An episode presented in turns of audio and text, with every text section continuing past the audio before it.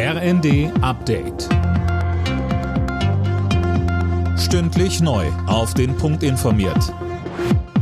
Ich bin Silas Quering. Guten Abend.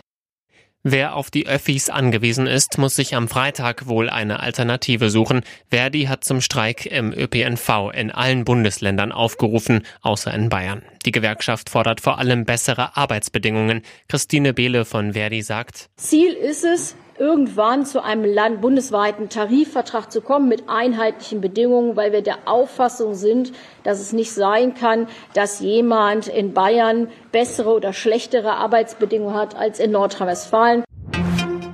Ein starkes Zeichen für Demokratie und ein breites Bündnis gegen Extremismus, das fordert Bundespräsident Steinmeier.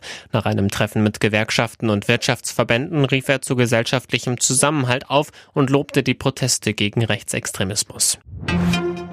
Die KDW-Gruppe hat Insolvenz angemeldet. Zu der Gruppe gehört nicht nur das Luxuskaufhaus in Berlin, sondern auch das Alsterhaus in Hamburg und der Oberpollinger in München. Bedeutet das jetzt das Aus für die drei Luxuskaufhäuser, Christiane Hampe? Nein, der Betrieb der Kaufhäuser geht auch erstmal weiter, denn die Geschäfte laufen eigentlich gut. Hintergrund des Insolvenzantrags sind, wie bei der Galeria-Insolvenz, die hohen Mietverträge. Dadurch ist die KDW-Gruppe in den Sog der Insolvenzserie von Signa geraten. Experten sehen in der Insolvenz dann auch eher eine Chance, die hohen Mietverträge jetzt loszuwerden und sich neu aufzustellen.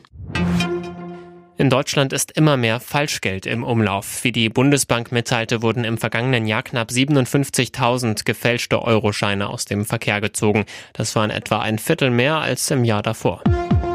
Alle Nachrichten auf rnd.de